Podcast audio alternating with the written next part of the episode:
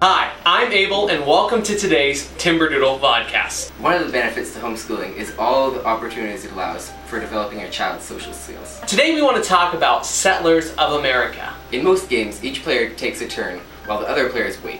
In Settlers of America, all players are engaged in decision making, bartering, building anytime anyone takes a turn.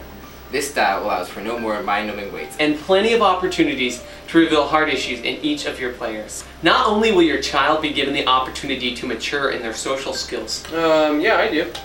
Okay, well, you give it to me for two oxen. Um, no, four oxen. I, uh, two oxen and an ore.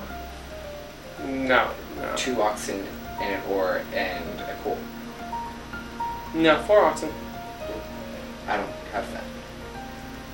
They'll also obtain a better hands-on understanding of what America's expansion in the 1800s was really like. Settlers of America Trails to Rails includes 120 railroad tracks, 48 cities, 8 train engines, 8 settler wagons, 1 outlaw, 40 good cubes, 40 die-cut gold coins, 4 building cost overviews, 1 map board, 2 dice, 12 die-cut number tokens.